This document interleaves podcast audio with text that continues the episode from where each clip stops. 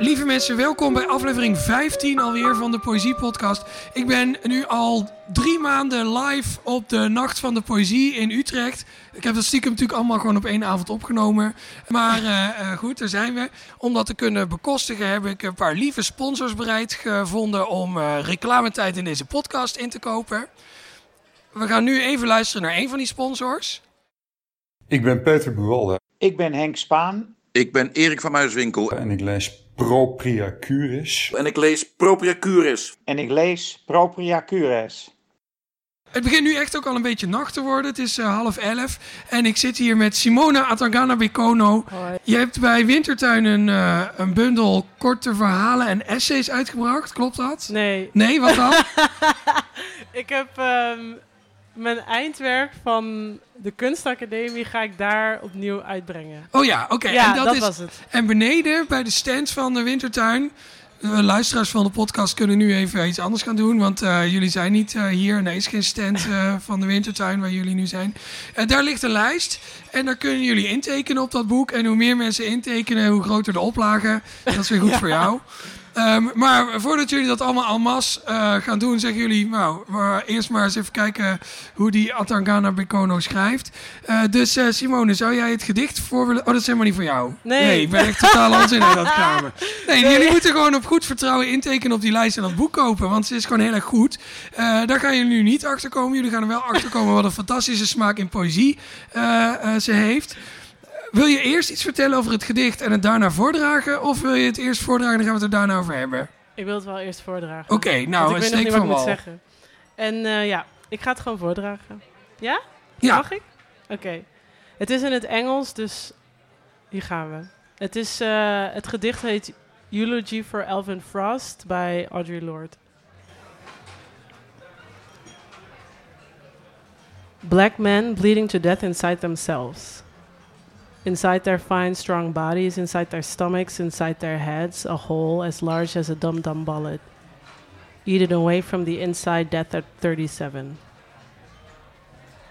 Windows are holes to let in the light in Newark Airport at dawn. I read of your death by illumination. The carpets are dark and the windows are smoky to keep out the coming sun. I plummet down through a hole in the carpet, seeking immediate ground for my feet to embrace. My toes have no wisdom, no strength to resist. They curl in a spasm of grief, of fury uprooted. It is dawn in the airport and nothing is open. I cannot even plant you a tree. The earth is still frozen. I write a card saying machines grew the flowers I sent to throw into your grave. On occasion, we pass in the hallway, usually silent and hurried but fighting on the same side. You congratulate me on my latest book. In a Black Caucus meeting, you are distinguished by your genuine laughter. You might have been my long lost second grade seatmate named Alvin, grown into some other magic, but we never had the time enough just to talk. From an airplane heading south, the earth grows slowly greener. We pass the first swimming pool filled with blue water. This winter is almost over. I don't want to write a natural poem. I want to write about the unnatural death of a young man at 37, eating himself for courage in secret until he vanished, bleeding to death inside. He will be eulogized in echoes by a ghost of those winters that haunt morning people, wearing away our days like smiling water in southern pools, leaving psychic graffiti, clogging the walls of our hearts, carving out ulcers inside our stomachs from which we explode or bleed to death. The day after your burial, John Wade slid off his chair onto the carpet in the student cafeteria and died there on the floor between abnormal psychology and a half finished cup of black coffee. Cafeteria guards rushed him out the back door between classes, and we never knew until a week later that he had even been ill. I am tired of writing memorials to black men whom I was on the brink of knowing, weary like fig trees, swayed like crepe myrtle, with all the black substance poured into earth before earth is ready to bear. I am tired of holy deaths, of the ulcerous illuminations, the cerebral accidents, the psychology of the oppressed, where mental health is the ability to repress knowledge of the world's cruelty. Dear Danny, who does not know me, I am writing to you for your father, whom I barely knew, except at meetings where he was distinguished by his genuine laughter and his kind, bright words. Danny, son of Alvin, please cry whenever it hurts. Remember to laugh. Even when you do battle, stay away from coffee and fried plastic, even when it looks like chicken. And grow up black and strong and beautiful, but not too soon. We need you, and there are so few left.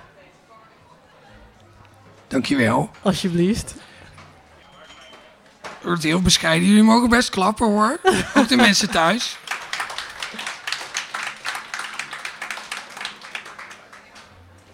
Kan je vertellen waarom je dit gedicht gekozen hebt om hier vanavond voor te dragen?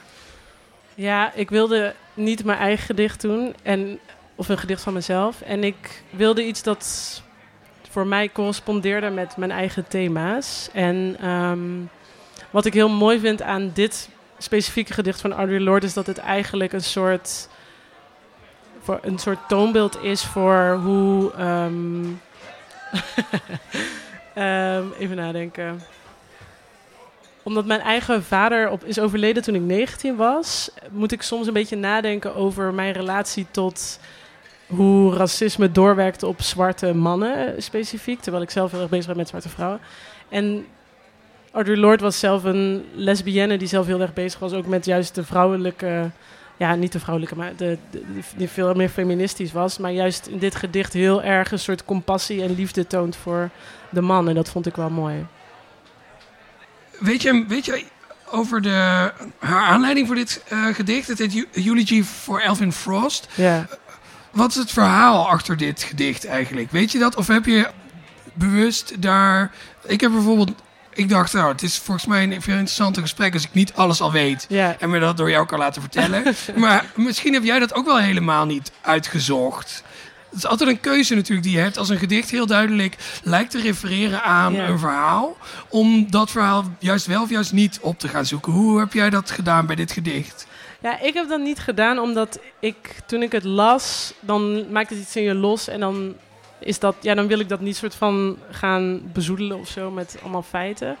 Maar ik heb er wel, ik heb het wel opgezocht, maar ik kan me nu eigenlijk helemaal niet. Het is volgens mij wel een, het gaat over een bestaand persoon en over diens zoon. Ehm, maar het gaat eigenlijk natuurlijk in zijn geheel ook over allerlei verschillende soorten mensen die op een bepaalde manier ehm, zijn komen te overlijden. eh, dus ja. Ja, voor de boodschap van het gedicht gaat het natuurlijk niet om dit specifieke verhaal. Nee, nee. Maar, en is dat dan ook wat er, wat je, je noemt dat eh, bezoedeld worden met feiten. Wat wordt er dan bezoedeld? De boodschap van het gedicht? Of jouw vermogen om daar jouw eigen verhaal op te eh, nou ja, projecteren? Klinkt misschien een beetje lelijk, maar om Nee, dat ja. aan jouzelf te koppelen.